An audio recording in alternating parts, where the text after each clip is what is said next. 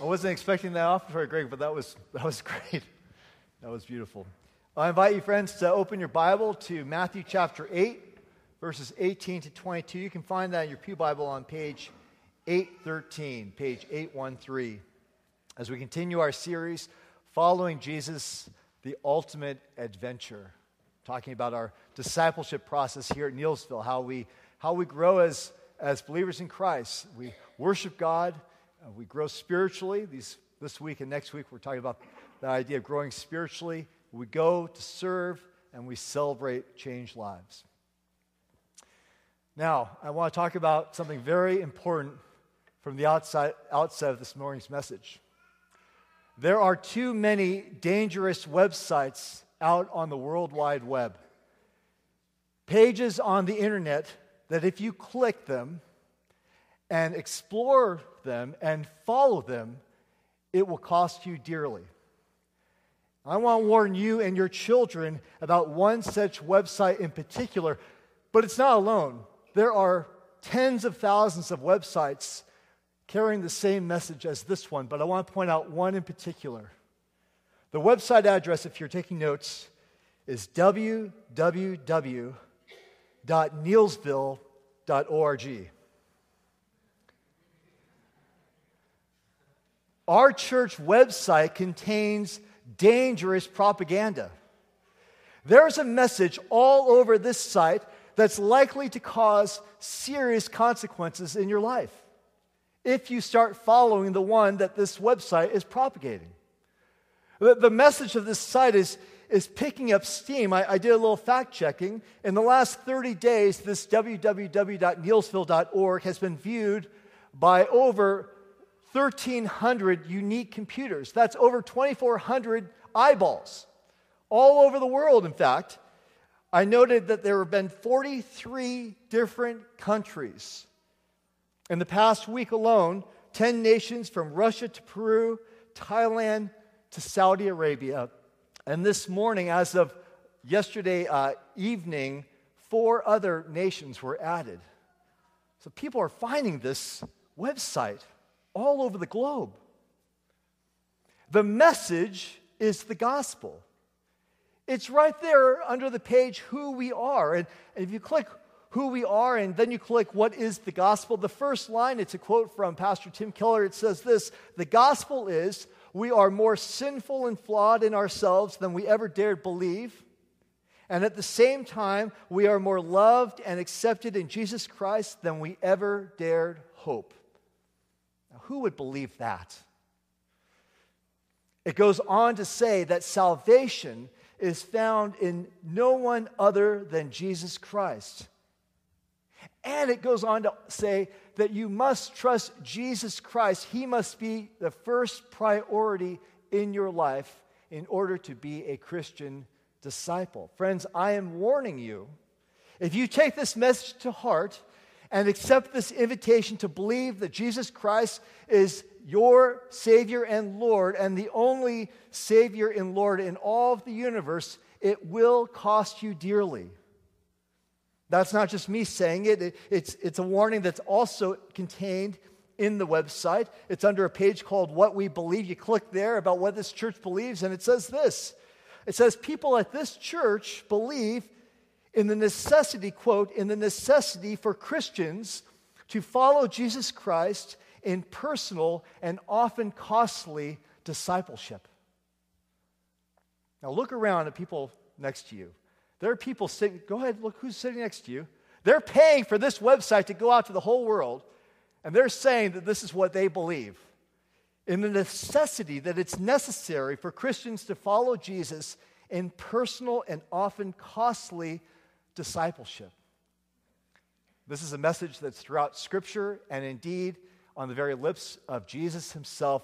And we find that in today's passage.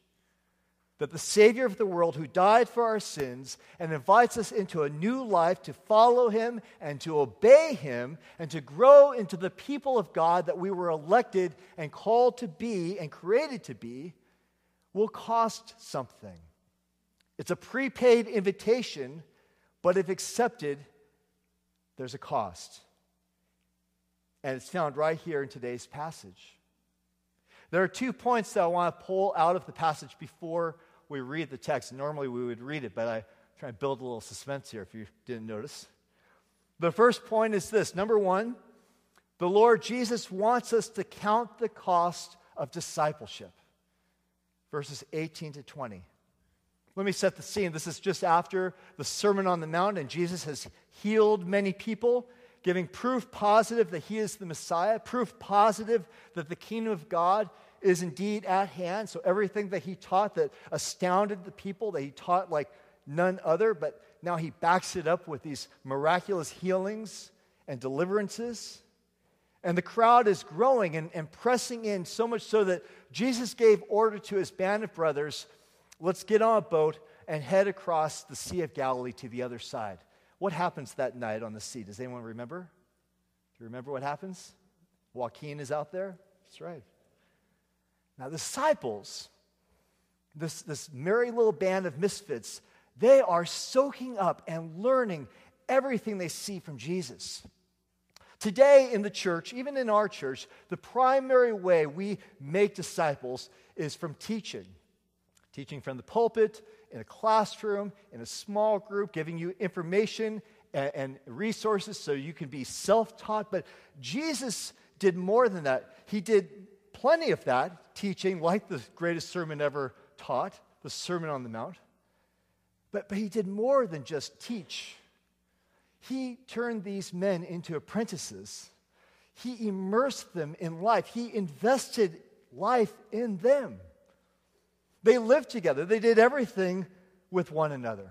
In every facet of life, Jesus was there with them, like an apprentice living in a master's workshop, or like an exchange student. My uh, niece Nicole is in the south of, of, in the coast of Spain uh, for six months, being immersed, going from high school, uh, college Spanish to full immersion Spanish.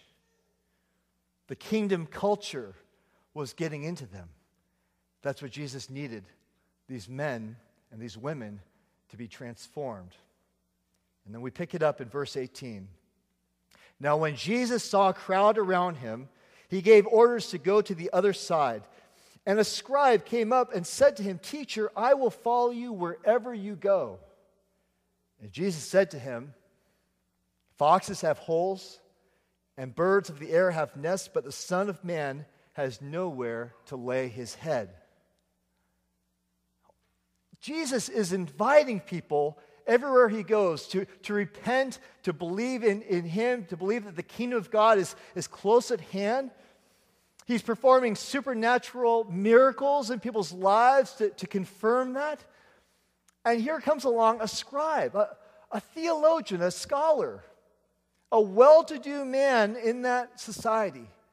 And he acknowledges Jesus as a teacher, as a rabbi. And he does more than that. He says, I will follow you. He doesn't say, I'm checking you out. I'm, I'm curious to find out more of what you're teaching. Something what Nicodemus does. And he, he says, I will follow you. And he doesn't say, I'll follow you uh, when you're in my neighborhood, if you're, if you're in my region or my sphere of influence, he says, I will follow you where? What does he say? Wherever you go. I bet the disciples are saying, Bro, get in the boat. This is amazing. You're, you're a learned man. We're, we're still trying to figure all this out and, and how our, our, the scriptures of Torah are pointing to, to Jesus as the Messiah, and we still don't understand it, but you get it. We need you. Maybe you could teach a new members class. but instead of welcoming him aboard, instead of patting him on the back, Jesus throws this man a curve bar, a, a curveball, maybe a bar.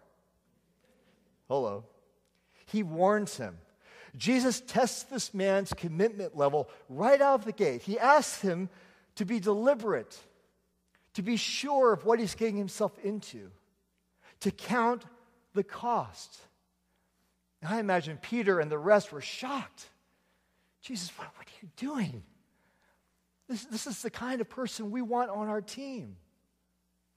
But no, the Lord Jesus reminds this man that the humblest creatures in God's creation, of, of, the foxes and the birds, they have homes provided for them, but not the Son of Man. The Son of Man is, is the title Jesus most often uses to refer to himself. It comes from Daniel chapter 7, prophecy pointing to the one uh, who dwells in heaven with the Ancient of Days, the one who will receive glory and, and, and a kingdom and dominion, one who will come on the clouds of heaven on that day, capital D. But that title, the Son of Man, also points to Jesus Christ's humiliation. At this time, there were all kinds of quacks and wackos walking around and saying, I'm God, I'm the Son of God. Only Jesus would refer to himself as the Son of Man, the one coming from heaven, being humiliated here on earth.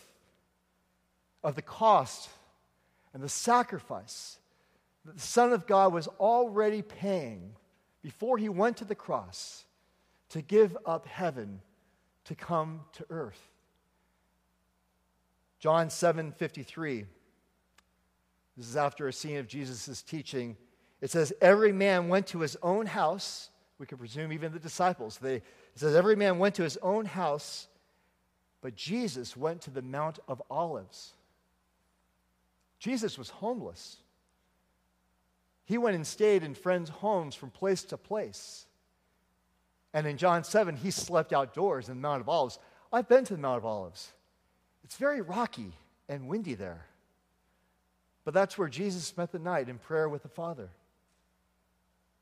Jesus didn't have any worldly comfort to provide this scribe.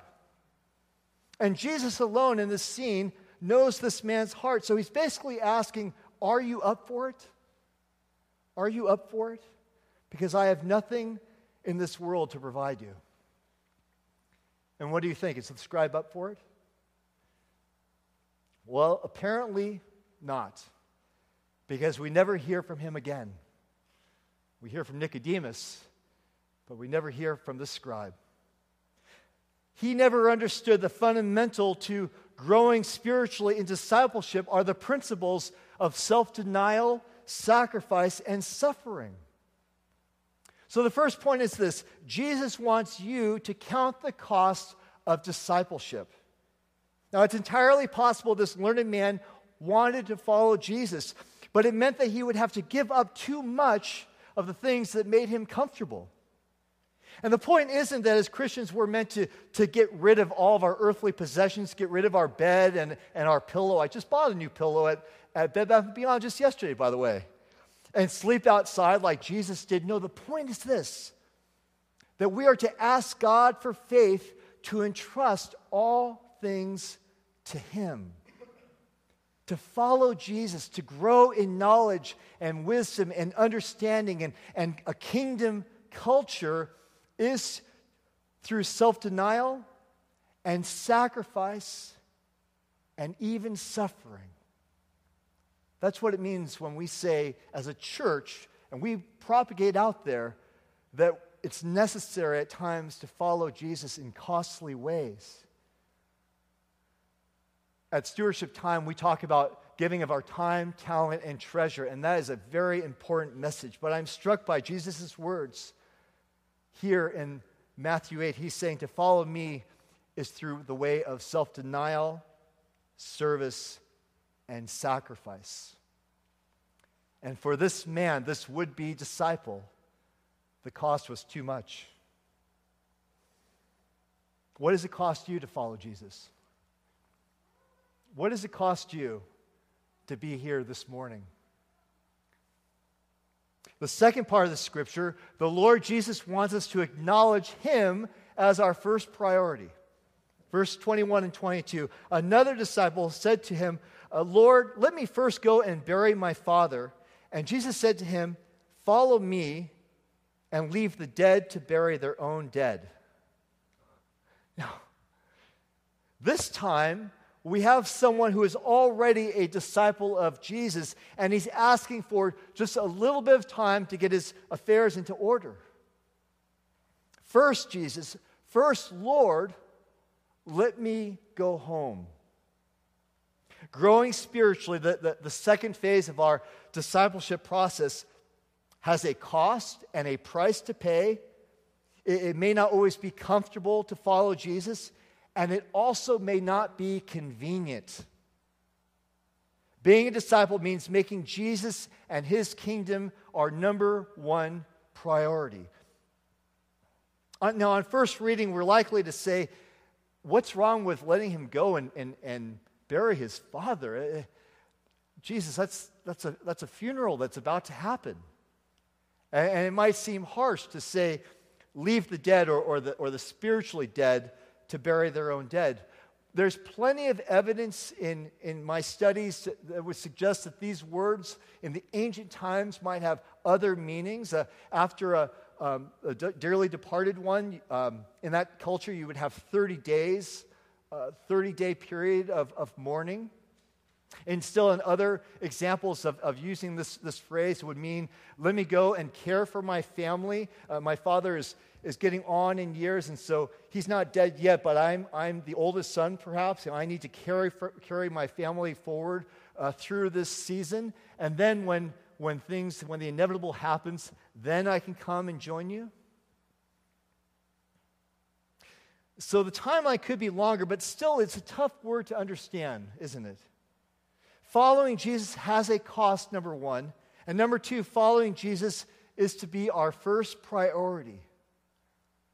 Look at the scene. Here is a disciple face to face with God in human flesh who is about to take the disciples on the next step of their amazing journey out to the middle of this sea where they will learn to trust God in all circumstances. And he's asking for a mulligan, he's asking for a pass. So, my question to you what do we miss when we second guess the Spirit's leading? When the Spirit prompts you, when an opportunity comes your way, and we say, Oh, I'm going to second guess that, what have you missed? The lesson is not that, that uh, prioritizing means dishonoring our parents or, or leaving our family behind to go serve full time, or, or the Christians should, should not go to funerals or, or not mourn their loved ones. Obviously, that's not the message because Jesus shows his great love and affection for people in general, his compassion for the crowds, and in loved ones in particular. No, he's not saying that. What he's saying, and what we can take away from uh, Matthew's gospel here, Jesus is emphasizing that there is nothing in life that comes as a first priority before God. He must be number one in your life. There are no excuses. There are no but first let me's in being a disciple of Jesus Christ. And the more and more you add those excuses, the further and further you will fall behind. Think about all the things that come between you and growing as a disciple in Jesus Christ. And what is it? What is Jesus saying about, about them? He's saying, We have work to do. The work and the good deeds He's prepared for you and for me, indeed, are to be the main responsibilities in our life. The things that God has has blessed you with, your family, uh, the, the career that you've, you've been called to, the responsibilities, those very, may, very, very well may be the first priorities that He says, Yes, this is where I have you to do work and good deeds. He very well may want us to, to have the comforts and the relationships and the conveniences that we enjoy in this life, but we have to be willing to let them go we have to be ready to invest them as, as He calls us forth to do so. What do we sing? We didn't sing this today, maybe we should. Take my life and let it be consecrated, Lord, to Thee. Take my will and make it thine. It shall be no longer mine. It shall be no longer mine. Take my heart, it is thine own. It shall be thy royal throne. Long before the internet, this church was propagating a message about our priorities, that He's to be number one.